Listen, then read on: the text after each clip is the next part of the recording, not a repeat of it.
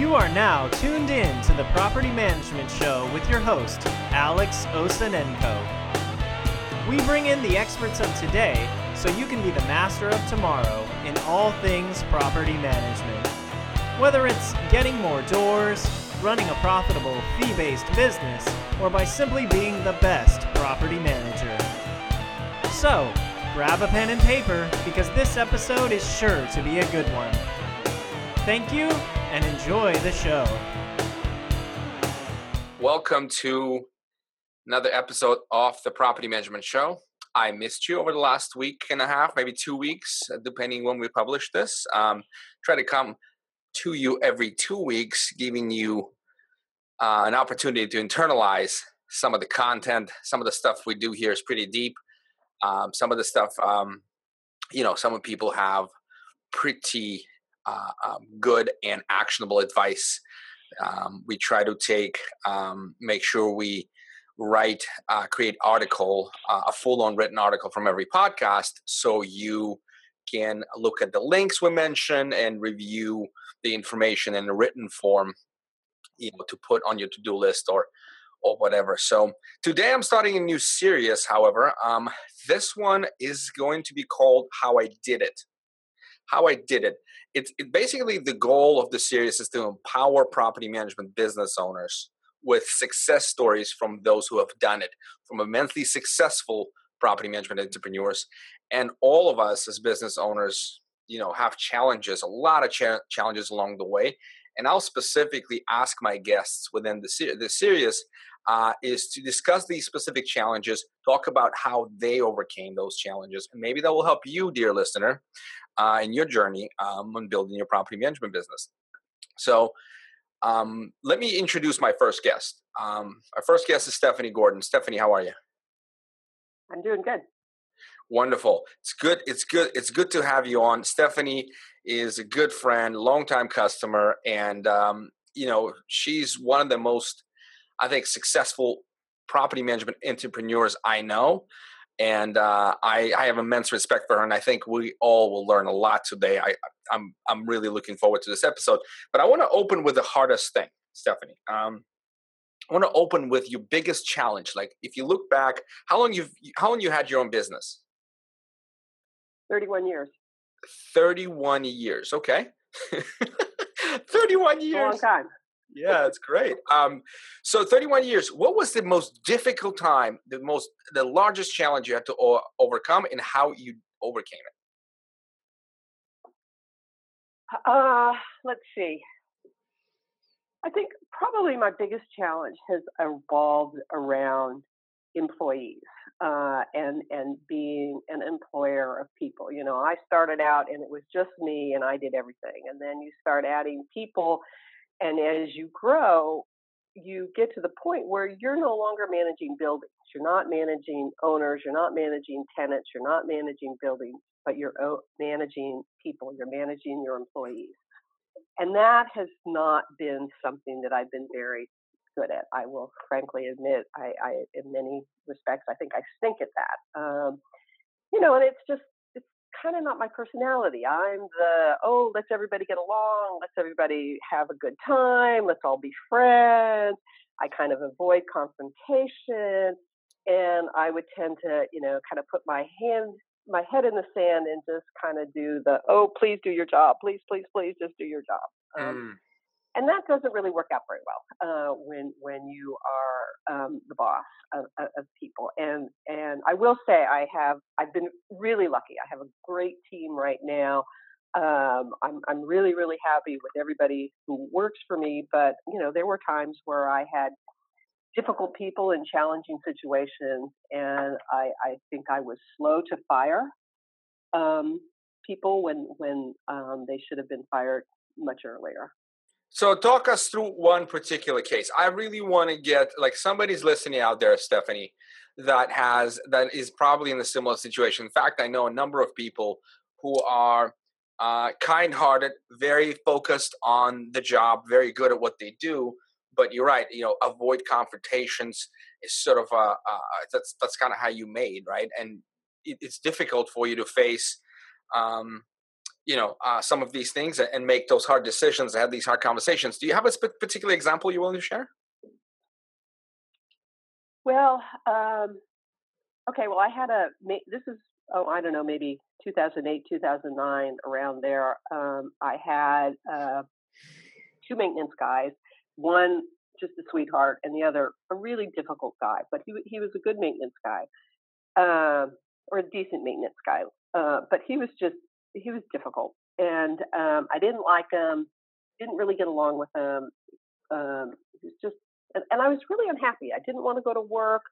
Um, I was really kind of thinking, what else can I do? Can I can I teach real estate? Can I teach property management? I have a master's degree. I was kind of looking in, you know, really a career change.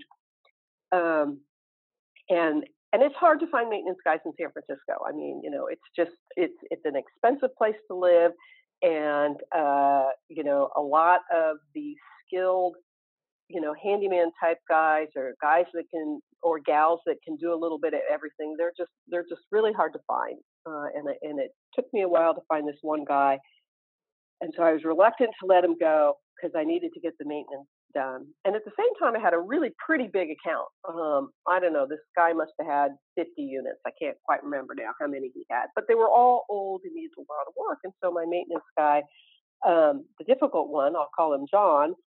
Um, uh, although I have a maintenance guy named John now, that's not. That's not the right. so not the same John. John, if you're listening, him, don't worry, it's not you. yeah, let's call him Mark. Okay, the difficult guy, we'll call him Mark. Um, he was working on almost, you know, 80% of his time was working on this big account with all of these buildings. And so one day I just had an epiphany. I hate the client. I hate the maintenance guy. I'll fire both of them, um, which is what I did. And it was the first time I fired a client and fired a big client, mind you. And it was the weight of the world was lifted off of my shoulders, and it made me. And you know, and then I got rid of the maintenance guy, um, and and it changed the whole dynamic in the office. Everybody was so much happier without this guy around. He was just a drag on everybody. And I got rid of the client who was, I mean, I was doing all kinds of different stuff for this client. I was taking my reports and taking data out of them and putting them into an Excel spreadsheet that he created. You know, and that's crazy. You know, I mean, you know, we should all, as property managers, this is the service that we offer. And if a client wants something outside of that service, then then they're not the right fit for us. Um, is, is kind of you know what I learned with that. And and and firing a client is a is a measure of success. When you can fire your clients, you you have reached success. So um, so in this case, I fired I fired an employee. I fired a client and I was happier and everybody else was happier. Um, let's let's dig in. Um, let, us dig in. I want to understand your business, um, your state of, of business. Uh, so I understand your state of mind now. People, you know, somebody just dragged the whole company down. You didn't want to come to work. You thought about changing your career, going from a business person uh, owning your own business to teaching college or something like that, teaching property management, real estate. That's I'm glad you didn't do that. Um, because yeah, me too. because I wouldn't be coming to your Sonoma house mm-hmm. uh, with the kids to uh, tomorrow over the weekend uh, to take a swim and, and enjoy some barbecuing um, with you and Richard. But uh, aside from that, um, I think so. So a couple things. I wanted to dig in a little bit and understand where you were, unit count, revenue at that time, and what kind of impact that did that financially did that, uh, um, and how you went about firing client. But before that, uh, this is something I want to bring up. Uh, uh, I like Robert Locke and his sort of uh, conceptualization of big A, big A agent versus small A agent. I really like that. In fact, we're internalizing this in our team as well. And he basically says, and you just, I mean, it sounds very simple, but I think we, we don't think about this enough. The big A agent is essentially someone who is a uh, um, who works on behalf of a client and has the trust and has the knowledge and has the systems and methodologies and the client trusts the big A agent almost completely to take care of every aspect of property management, marketing, whatever services you provide. Where small A agent, a lot of us starting out in a small A, we keep asking for approvals. We keep giving them um, very unique uh, um, sort of set of uh, um, we, we we take from them unique set of requirements and then we have to change our whole business because to satisfy this one client because uh, we're a small a agent we're not in the big leagues yet. So having said that i think you were growing from small a to big a right? Or at least transitioning or um, during that period. And what kind of financial impact stephanie uh, what, what sort of a and how did you go about firing this big client? I think that's an interesting part of the story well, I think I gave him 60 days notice to find a new property manager. Um, you know, it, it, was a while ago, so I don't. But but typically, and and I have since fired a lot of clients. And in the last year or two, I have been deliberately looking at my uh, client list, my property list, and looking at the clients who are just time sucks. I mean, they just for me, my staff, everybody, and they're just time sucks and they're frustrating and I have fired a few pretty good sized clients over the last couple of years, and I'm continually to look at, um, you know, who who is either really really difficult, a time suck, or a liability. Um, let's face it, there's some clients that don't want to do the work we find is necessary. So, and I have found when I fire a client, my income dip doesn't last very long. I, I'm able to bring in new business to replace it. Um, so, but this was 2008. You know, this particular. This was 2008. This 2008, and so th- this was a hit. This was definitely a hit on my income, but at the same time, I mean, I was waiting to give up my whole business. I was so unhappy. Uh-huh. So, um, and and that's important for for us and for our our our employees. If we have clients that make us all miserable, we're not going to last in this business.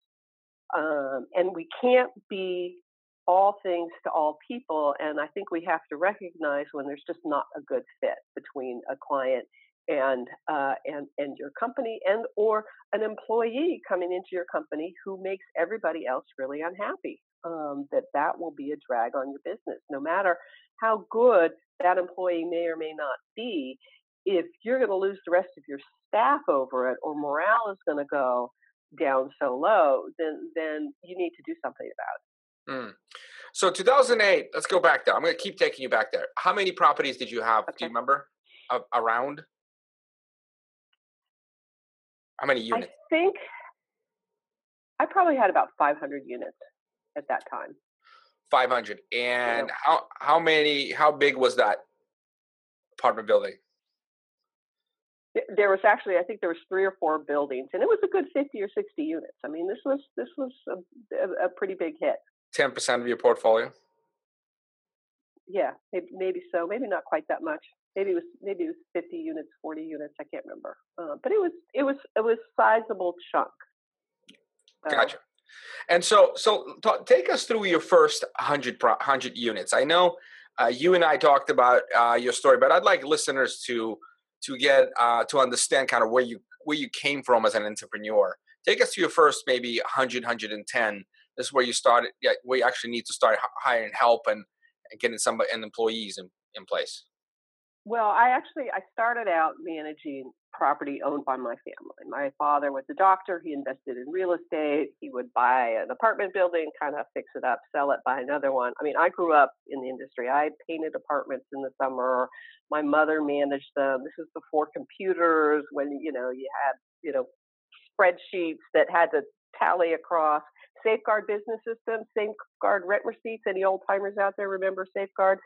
Um, you know, and I would in high school, you know, do the adding machine stuff for her. So I kind of grew up up in managing property, and um, at before I started managing these properties, I was actually in real estate sales, uh, and I was not a great sales agent. I hated cold calling; it was absolutely not what I wanted to do with my life. And my mom was getting tired of managing these properties and looking for, you know, my brother or me or my sister or somebody to take over. Um, my brother kind of hemmed and hawed, and I was like, I'll do it, I'll do it. Um, so I started managing two buildings. One was 65 units, one was 38. So, you know, it's 100, 103 units, uh, managing them for my family. And um, because I had been in real estate sales, I knew a lot of sales agents in San Francisco. and you know, this was this is 1989. There was not a whole the property management industry was not like it is today. Um, property management companies tended to be the poor stepchild of a real estate sales office, where they would have a management division really just to please their clients, but there wasn't really any you know business development of it it was kind of you collect the check and that you know collect the rent check and that was about it. Accounting functions were minimal um, and there were a few management companies that managed big big big apartment buildings but nobody doing the small stuff. So i my niche was small to mid-sized apartment buildings and i just started getting referrals from agents that I knew because I didn't do sales. So I wouldn't steal their clients. So that if a client came to me, I managed their building for a number of years, they wanted to sell, I'd refer them back to whichever agent referred them to me. And um, so I was adding properties and taking on new clients. Uh, it was still just me working out of my home. Stephanie, um, how did you figure out pricing?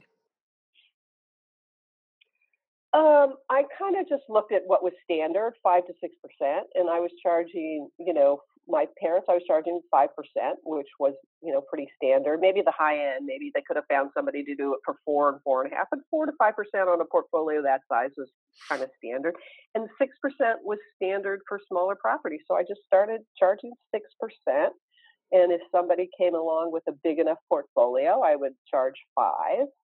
Um, and um, so you grew you, you, had your home office you, you were managing these properties at almost. At what level did you decide to that hey this is a real thing i'm actually going to need to do an office and, and hire my first employee? Well in 2003 i bought a management company um, and um, it was kind of a interesting deal. I was at a you know, property management lunch one day, PPMA in San Francisco, and I'm sitting next to this guy who's asking me all kinds of questions about how I run my business, blah blah blah. I didn't know him from Adam. Uh, he was a uh, worked for a real estate sales guy, and they did some property management on the side. So the next day, I get a phone call from him saying, "Hey, you know, I really enjoyed our lunch the other day. Um, I'm wanting to sell my business. Are you interested?" I was like, "Yeah." So rule number one, six, when you go to industry functions, sit next to somebody you don't know. You never know where it's going to lead. Hmm. So anyway, um, when I bought out um, this other management firm, the guy, I mean, it was a really sweet deal for me. He loaned me the money. I paid it over time. It, it was a really good deal for me. Uh, the bulk of that purchase was three big buildings in San Francisco's on the edge of San Francisco's Tenderloin, which is not a great part of town. And I sat in my car across the street from those buildings for about an hour one day, saying, "Oh man, do I want this? Do, do I really want this kind of headache?" Um, but they were big enough buildings; they had on-site staff, and so I thought I could do it. So at that point, when I bought that business, that's when I hired. Um, I, I went and I rented an office outside my home and hired my first full-time employee. Um, and at that point, I think when I bought out that company, I think that brought me up to about 300 units. Um, 300. How many units? I was, I was, probably. Um, how many units did you acquire? Do you remember? It was what, 100 units, a little more, a little less? It was.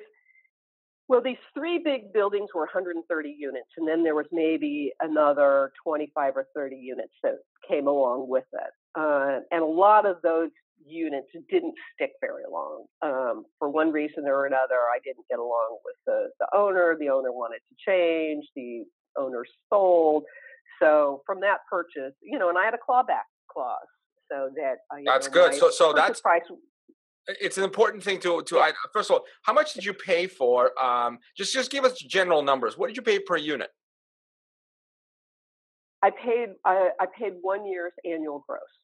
Okay, so that was in 2003, right? Yeah.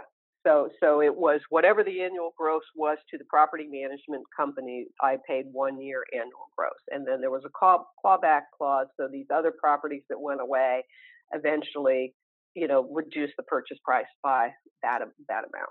How many did you have to claw back? Do you remember, like percentage wise? Give us a general like idea on the percentage. Ten percent popped out. Thirty percent popped out. Um, probably 10%, maybe 15%. 10 to 15%. Like that. Got you. And, and, oh, the clawback clause was what? What's the duration of that clause? Was it 12 months? Yeah, it was a year. So they had to stay for 12 months. Yeah. That's great. Okay, good, good stuff. And yeah. so you. Oh, it was a, it was a great deal for me. It was a really really good deal for me. And so I basically ended up with these 130 units and um, with the nicest owner. I mean, this guy, he was gold. He whatever I thought needed to be done, he was on board with it. I mean, that's the perfect client. Yeah, Stephanie, just do what you think is best, more or less. Um, so I had these 130 units, and um, and and like I said, I learned a lot, and I'm I'm continuing to grow. I'm I'm continuing to add other properties, um, you know, small apartment buildings. Originally, I wouldn't manage single family homes. I I was after the apartment building. That was my background, and I was sitting at my desk, and it was one of those days. I think I got three phone calls in a row for somebody looking to manage a single family home. And after hanging it from third person saying, no, I don't do that, I kind of went, well, why don't I do that? Maybe I should do that. So, you know, at some point I started managing single family homes as well. I hope you're enjoying this podcast. I wanted to take just two minutes of your time and say thank you to our sponsor, a company who makes this podcast a reality. That's Four and a Half, my company. We do marketing for property management companies. We've done it for the last seven years, and the latest innovation we're introducing is guaranteed plans. That's right, we we're able to guarantee the performance of our marketing and website services to you if you hire four and a half to do both your marketing and the website. It all starts with a thorough business performance review where we really take a deep look into your business, SEO, uh, business practices, your uh, identify current up gaps and areas of opportunity, and then figure out how to close them for you. Then we're gonna guarantee a specific outcome in terms of results. And if that aligns with your goals, for the business, we can sign you up for this guarantee plan and deliver the results to you or work for free. If you have any, uh, if you would take take a further look at this, go to fourandhalf.com, hit pricing, and take a look at our guaranteed plans. Thank you. Let's get back to the show. Who was your first employee? What what position did you hire for? How did you and how did that fit within what you thought you needed? So my first position was someone who was just really entering data um, and doing kind of bookkeeping type stuff, where there was a stack of bills to pay. She would come in and and pay those bills. Um, and she started working for me part time when I was still working out of my home. And you know, she would come in. She had another part time job, and she would come in and you know sit at my desk on my computer and do data entry um, and um, then when I bought this company and moved outside the home, because it came to, to be that, you know, we both couldn't be on this computer at the same time. There really wasn't enough room in my, you know, little home office to add another computer. And, it, you know, it was time to get out of the house. Um, so I rented a tiny, tiny office space. I think it was 300 square feet. Um, and the, you know, that person then started working for me full time and started in addition to just you know the bookkeeping data entry she would help organize maintenance um, so she was not a like a was, licensed real estate agent or property manager. She was more of a support no. assistant uh, yeah she was really just a kind of a support staff. Yeah. Gotcha. Yeah. And is this person still with you? No. Okay. Gotcha. So i thought no, maybe i don't um, i didn't know if megan goes that far back but okay no, so Megan was my second employee. So um, the and and again, you know, and this first employee was another employee relationship that ended badly. Um, so I, I, I don't need to go into it all, but high level. She she felt very entitled, um, and she became difficult. At the same time, she was having all kinds of issues at home in her marriage, and there was all kinds of things going on and, and she was kind of manic in certain ways, and she was becoming more and more difficult.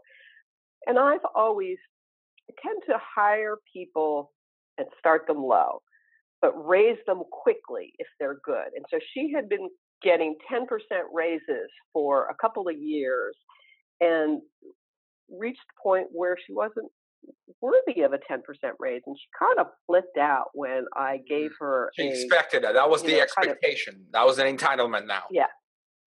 Yeah. So, you know, and then, and so that kind of was, a, you know, a real, this was at the same time with my maintenance guy was driving me crazy. And she, at that point, she was a full time maintenance coordinator. And the two of them, you know, could take care of each other. But then this, you know, my first employee, um, she basically had some kind of breakdown and went out on disability. Um, so that yeah got her out of there. But but Megan was my second employee. Um, so, so, we're still in 2003. Let's just, let's, I want to keep sort of a, a clean okay a, a path to to the to the now. We're still in 2003. I, I have a couple more questions on that. Uh, that's very so. That's an interesting point. A lot of our listeners at that point right now maybe just acquired a company, thinking about maybe buying a company. What could, you know, what what kind of benefits that could provide, and and the clawback clause, uh, clause I think is is a good advice uh, from you. But uh, first employee, um, little office. How much money were you? What was your take home? Was you were you happy financially? Was was that satisfying your ambitions financially at that income level, or were you still kind of struggling at that time? 2003. No, I was I was making a good income. I was making, you know, and I always had because even managing, you know, up until that point, I didn't have any rent. Uh, I was working out of my home, so and, and you know, certainly when it was just me, you know, I've I've always made a pretty good income. I never thought I would be here where I am today, um, but um, but I've always been pretty happy with what I made and the lifestyle it afforded me that I had so much flexibility in my schedule. And when I started, when I started and I took over these these properties uh, for my family, I had a six week old baby, you know, my first child, mm-hmm. and then two years later I had another baby. So I was able to, you know, and I quickly had a nanny come in and take care of the kids. But so I was working from home. My kids were there. My nanny was there. I had flexibility. I could go on a field trip with the kids' school. You know, I had I had a lot. I wasn't um, you know, up until 2003, I was not working the 40 hour week at all. Gotcha. So, so by the way, uh, this is an interesting point for me. I know you personally, and uh, but but I think that's gonna be interesting to everyone. Um, Richard, your husband, he's a um, he's a contractor, right? He's he's a licensed yeah. contractor. Why haven't you ever paired up? That, that's why I'm just curious. Why haven't you ever paired up and have him maybe lead or start the construction division of the company? Because there's a lot of maintenance, but there's also a lot of rehab and other opportunities right within your portfolio i bet why did that never come to be well two reasons one we did i did use him you know early on to do different jobs you know particularly if it was something that had a higher skill level you know small bathroom remodel whatnot and i got such pushback from my clients that thought oh richard was overcharging me or just go have Richard do it for free, basically, is what they wanted. And and you know, I mean, my you know Richard, you've seen some of the work he's done. He he he is a perfectionist, and my clients were getting gold for a silver price, and we're not happy, and it just didn't work. So so there was that whole thing where the where the clients really expected, you know, more from him, and then the other part was he hated it. He hated working in apartments. You know, I mean, this is a man who will go in and build you a beautiful kitchen, high end, working with one client that that you know has a budget but a reasonable budget, and and you know working in apartment buildings, particularly in San Francisco, they're old, they're rent controlled, they've been jerry rigged for decades. He just hated it. So early on, we decided our lives would be better to not work together. Um, but at the same point, he there were plenty of times when he would give me advice on what needed to be done, or he could help me troubleshoot a situation and tell me which direction to go. Gotcha. Very interesting. I yeah, I never knew that, but uh, it does it does sound like a potentially a perfect pairing um, and complementary like business units you'll create. But but but I see I see now why you know I, I know San Francisco. I, I grew up there. Um, and uh, yeah, I remember those uh, rent control units. And when you say jerry rigged, I mean literally like that's like you walk in there and uh, walk into the apartment, somebody's paying you know four hundred dollars on a two thousand dollar you know rental, and there's nothing done. I mean, like foil around the. Um, I remember seeing for one person I went in, uh, they had foil all over the um, the stove because it was the enamel was so rusted through that it didn't reflect the heat as at all, and they ended up using too much gas. So they foiled the whole thing up, including the countertops and the cabinets on top of it. it's like oh, it looked, yeah. looked super uh, uh, iffy. Uh, anyway, so all right, 2003. What is when is what was your next? So that acquisition really firmed up your decision to stick with the business. 2003, 2004, 2005. Tell me, um, what was your next sort of a big uh, change or, or or next step up for the company? Well, that was when I met you, Alex, and you started four and a half, and um, and I'll, I'll, remember uh, where where you know I mean I met you when I switched to Appfolio in 2010, and, and you helped me with a lot with that tr- transition, and uh, we became friends. And I remember talking to you. It was at the Cal NARPM conference in San Jose, and I can't remember what year it was. Was it 2011? 11. I think about 2011 and it was all about technology and it was all about using you know setting up a facebook page and having a twitter account and and you know craigslist those were you know kind of early days of craigslist where you could have these great postings for your vacancies with pictures you know instead of a two line ad in a newspaper for 50 bucks which is you know how we used to do it. And i remember talking to you and i was like gee this sounds so exciting. I want to do this. How do i do this? Because i am not a techie person. Technology is just not my thing, and I've kind of fought it all my life. My first computer I bought and I turned it on and I got C colon backslash. I had to learn DOS in order to run my property management business um, because back then there was no software that worked on a Mac. Uh, it was all PC based. Um, but anyway, you and I started talking you were considering starting four and a half at that point in time. And so when you were ready to go, I was one of your first clients. And, um, uh, and uh, at that point in time, I wanted a Facebook page. I really didn't care about marketing. I was growing. I was doing fine. I said, Alex, I don't really need to do any marketing. I get all of my business from referrals. And what you said to me changed my life. You said to me, No, Stephanie, you only get business from referrals. So at that point, I, I was all in with four and a half, and I kind of, and, and you started me doing those blogs, doing video blogs, talking about property management in San Francisco, talking about rent control. Remember how you hated it? Yeah, I, I didn't hate it. I was reluctant to do it because I didn't I didn't see the value in doing it. But I was actually pretty good behind the camera because I you did you did well. I knew you did my well. stuff. Um, so you know, in that first year, so that was what 2012, right? When you started four and a half. 2012. Yep. So January 1st, 2012. 2012. Yeah. So and meanwhile, those 130 units that I had bought, those big buildings in the Tenderloin that I had bought uh, in 2003, those just sold in 2010 and 2011. Those, mm. so I was down at that point to 400 units that I was managing when I started with four and a half. And so that first year, when I'm doing these blogs and I've got a Facebook page and we're doing things, you know, I saw an uptick in business, not a lot, not not a huge growth. Year two, yeah, people are finding me on the internet. It's growing. Year three, things took off. I mean, just the phone started ringing and it hasn't stopped ringing. So um, I, I, I, would say to clients of yours, the people who are considering using four and a half, you can't you can't judge it by a year. It takes a while for you to get to get up there. But but so you know, so I went from in 2012 400 units. We now have about 930 units that we're managing, something something around there, um, and a lot of it has come from the single family market, which I really love. In San Francisco, at least for now, the single family homes are exempt from rent control. So we don't have some of the same issues that we have with the deeply rent controlled tenants. We have landlords that want to maintain their property and, and are a little more willing to, to, to put money into them.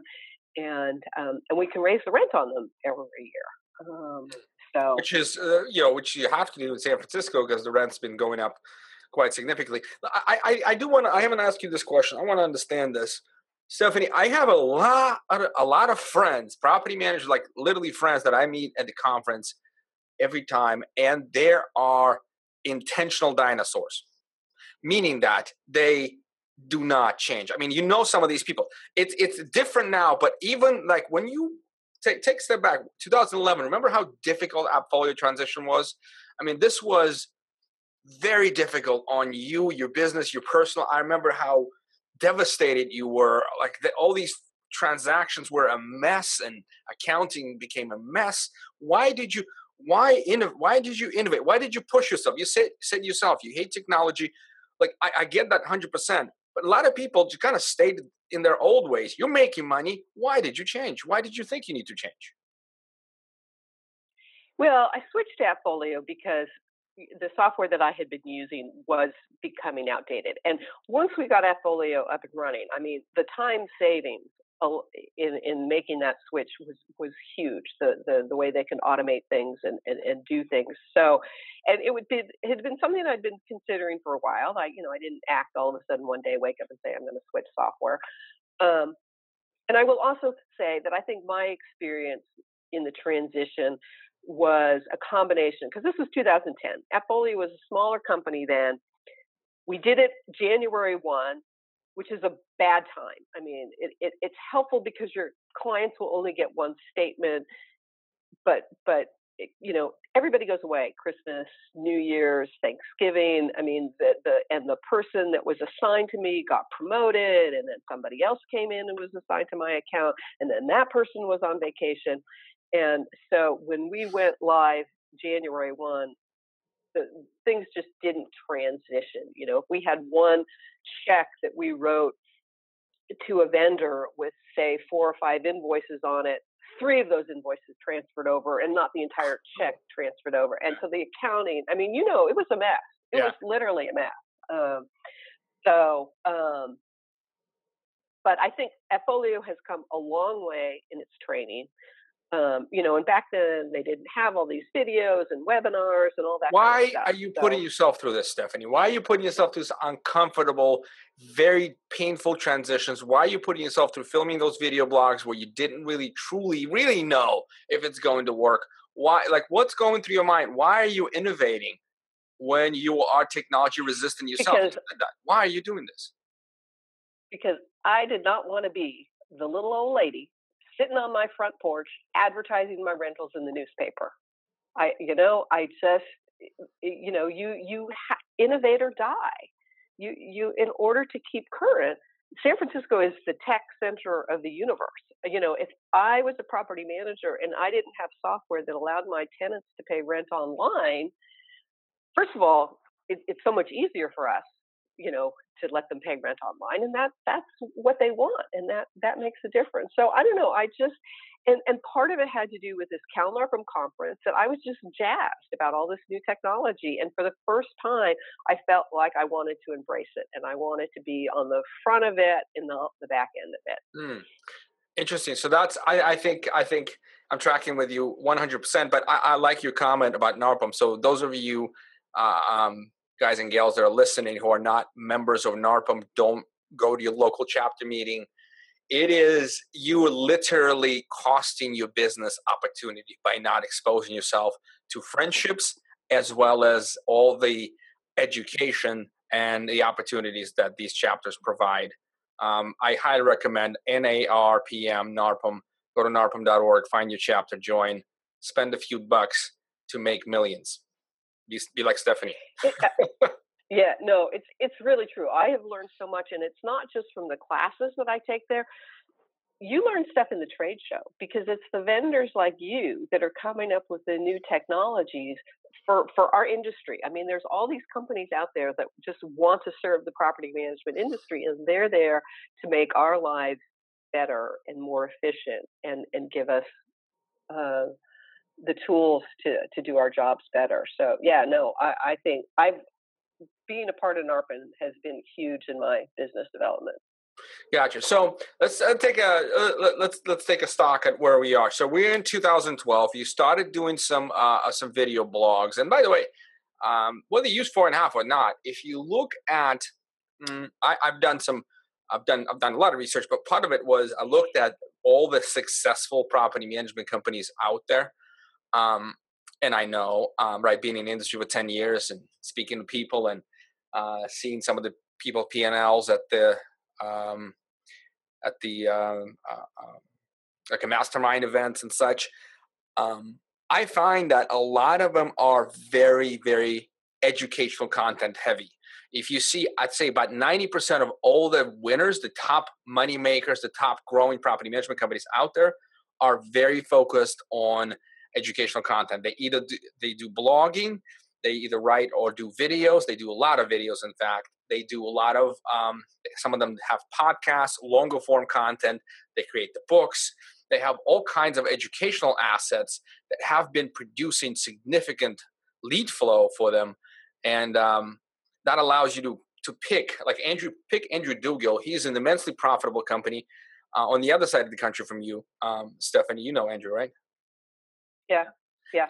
He's, it's all about education. And what happens is when you have all that content, um, you know, Google pushes you up. You just like right now, Stephanie. I think you're one on two or San Francisco property management. You can't throw a stone in San Francisco. Um, if you're looking for property management, not hit Stephanie's company somewhere. You know, people find it through searching subjects like, you know, uh, is my rental uh, under, um, you know, uh, rent control or or all kinds of these questions you wouldn't even think. All you have to do is really, um, um, really write down all the questions you get from your landlords locally, right, from your investors, and answer them on video and write a copy, you know, write a little blog on it, put it on your website, and let it do the let it be your salesperson, let it be your marketing channel. That in itself, Stephanie said, you know, the first year you'll get some traction out of it. You probably get your money back on the expense of hiring the copywriter and actually doing it or hiring service like four and a half. Second and third year, and after that, it's all yours. Like it's just cash in the pocket it's it's gravy. Um, and you know, I don't do pay per click or any of these other ad campaigns. It's just all organic people finding me. And the other thing I'll say about doing these video blogs is, by the time they pick up the phone and call me, they want to hire me. They they they've seen me, they know me, they trust me, they've watched my blogs. Some of them watch lots of blogs before they pick them up. They know how I think, they know what's important to me, they know how uh, you know the advice that I'm giving them on how best to manage a property. And so when they call me, I'm not in competition with anybody else and I'm not trying to do a sales job. They want to hire me. I'm interviewing them to see if I want to hire if I want them as a client uh, and it's a it's it, it's been you know I mean it, it, there, there's a huge value in that. Significant competitive advantage, and nobody does it in San Francisco. And even if they start doing it now, there's plenty of business to be had. Uh, but Stephanie's content is four or five years old. It's aged. It's highly valued by Google. It's going to be very difficult to displace her and her company right now.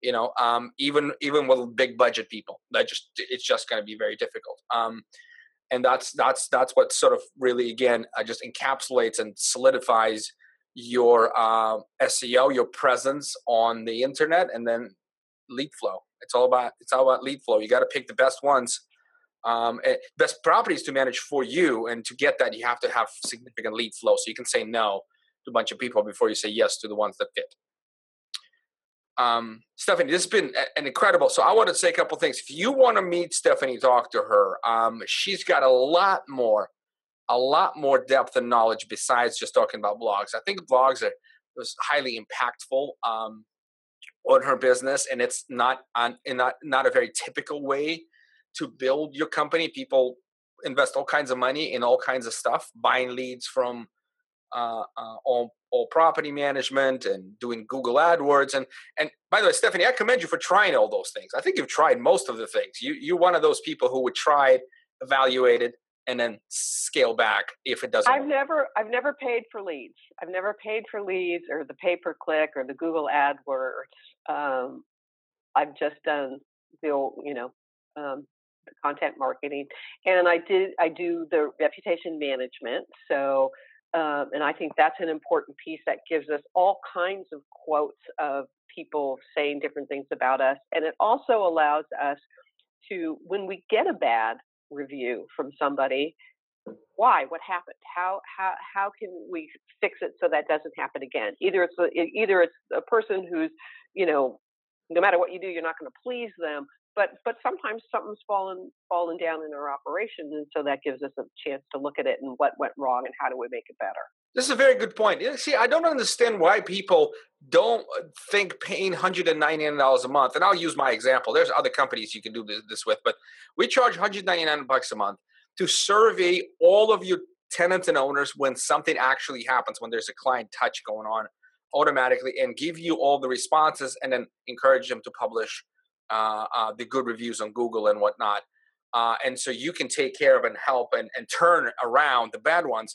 What I don't understand is um, for some reason, people don't value this is my, my my misunderstanding on this why people don't value knowing how business how well your business is performing and actually keeping your finger on the pulse of your customer experience um, and instead focusing on just positive reviews which is the purpose of the service i get it but that aspect of actually monitoring your customer experience is invaluable and for that money it's ridiculously you know it's ridiculously advantageous and inexpensive this is what i never understood how people just don't don't really value that aspect of the service. Like they don't want to hear from their customers. I don't get it. Well, I think landlords and property managers, we have a love hate relationship with our customers. Okay. You know, the landlord has a property, they want to maximize income, minimize expenses. Tenants are renting the property, they want services, they want things fixed, they want things taken care of. And oftentimes, those are at odds. The tenants want high quality service. The landlord wants to pay for low quality service, um, and and it doesn't work that way. I, I, you know, and again, I learned the business by taking care of properties owned by my family, and they had a long term view in valuing tenants, valuing up upgrading their buildings and taking care of them. And I kind of brought that into the services that I offered my clients that I will treat your property like I would treat mine. And and at some point and this whole landlord tenant thing, particularly in San Francisco, because we have rent control. We have tenants that are paying thousand dollars a month when the guy next door in the same apartment is paying five thousand a month, um, and and so that really creates an adversarial relationship to landlords and, and tenants. And I have taken the position, and I try to educate my clients that the tenants are our customers, whether they're paying a thousand a month or five thousand a month. You don't have any income if they're not paying rent. And and you know, housing as housing providers, we're not selling shoes. We're not selling something like that. We're selling something that that is people's home, and it's the landlord's property, but it's also the tenant's property because it's their home and they live there. And I and not you know, there's a million laws, particularly in California and San Francisco, that regulate that relationship. But I think we have to acknowledge that I believe that if you treat your tenants right and and and value them as a customer in the long run, it's beneficial to you as the landlord. Um, you know, there there is nothing to be gained by taking two weeks to fix something that can be fixed in two days. I mean, it doesn't cost any more, it doesn't cost any less, but if you fix it in two days, you have a happy tenant. And maybe at some point, something's going to go wrong, and you're going to need that tenant to be on your side. You're going to need that tenant to say, "Yeah, okay, Gordon Property Management, we trust them. They take care of us."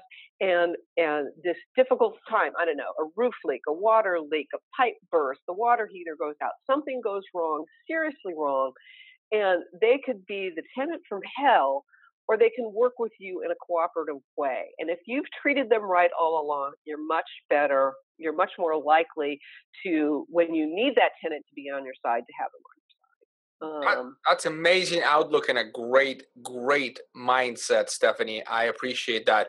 Um, by the way, those of you who are listening, um, the Stephanie, you can meet people, Stephanie and people like Stephanie at the PM Grow Summit. We finally picked the location, Stephanie. You don't know yet, but I'll tell you now. It's at AT&T okay. Executive Education Center in Austin, Texas. It's going to happen. Oh, awesome! I want to go to Austin. I've never been. Heck yeah! yeah. Okay. But, and when is it? Uh, we're so we're speaking to Stephanie about uh, uh, uh, a speaking opportunity as well, and you guys, I'm asking on these shows to give me feedback if you want to hear a person that I am interviewing speak on at the summit on the stage about specific subject. Send me the feedback at alex at fourandhalf.com. I've already been getting a lot of uh, uh, notes from people. I appreciate that. Keep them coming. Stephanie, it is on April 17th through 19th. Um, and we already have uh, so folks who are listening you can go to pmgrowsummit.com and we just sort of quietly open ticket pre-sale uh, we're going live truly live next week but um, the tickets are available and right now it'll be the lowest price now four and a half customers will get a very special price so if you're four and a half customer wait for your email uh, with your specific discount code it'll be the lowest possible ticket price for the PM Growth Summit. Uh, that's how we say thank you to our people who's been uh, uh, our clients and and we appreciate their business. Um, I wanted to say, Stephanie, I've enjoyed this interview. I will see you tomorrow. Um, for my listeners, I hope to see you at the PM Grow Summit or next NARPM conference. We're going to Florida pretty soon, Florida NARPM. Next will be National San Diego. By the way, four and a half. Ooh, Stephanie, you're gonna love this. Four and a half is doing a party at Pushkin Russian restaurant, VIP party, invite only. Remember we talked about that? I think was it Cal Yeah, I remember. Yeah, you wanted to drive from Palm Springs to San Diego to have dinner there. Yeah. When, when we were at the Cal NARPM Palm Springs. Yeah. Okay. I was excited. Yeah, I'll go. I'll go in San Diego. there's not that many Russian restaurants, and this one is actually very good. And we got we got ourselves reserved the whole floor. Uh, it's a limited capacity, of course. We can only fit like 50 or 60 people, but um, uh, it should be an amazing. It should be a great party, and uh, I think it's on Thursday, uh, conference week. Anyway, uh, invite only. Um, uh, so, those of you listening, thank you very much, uh, Stephanie. See you tomorrow. Um, again, I really appreciate your attention and your desire to improve and change your businesses. Um, Stephanie, thank you for your time as well. Thanks, Alex.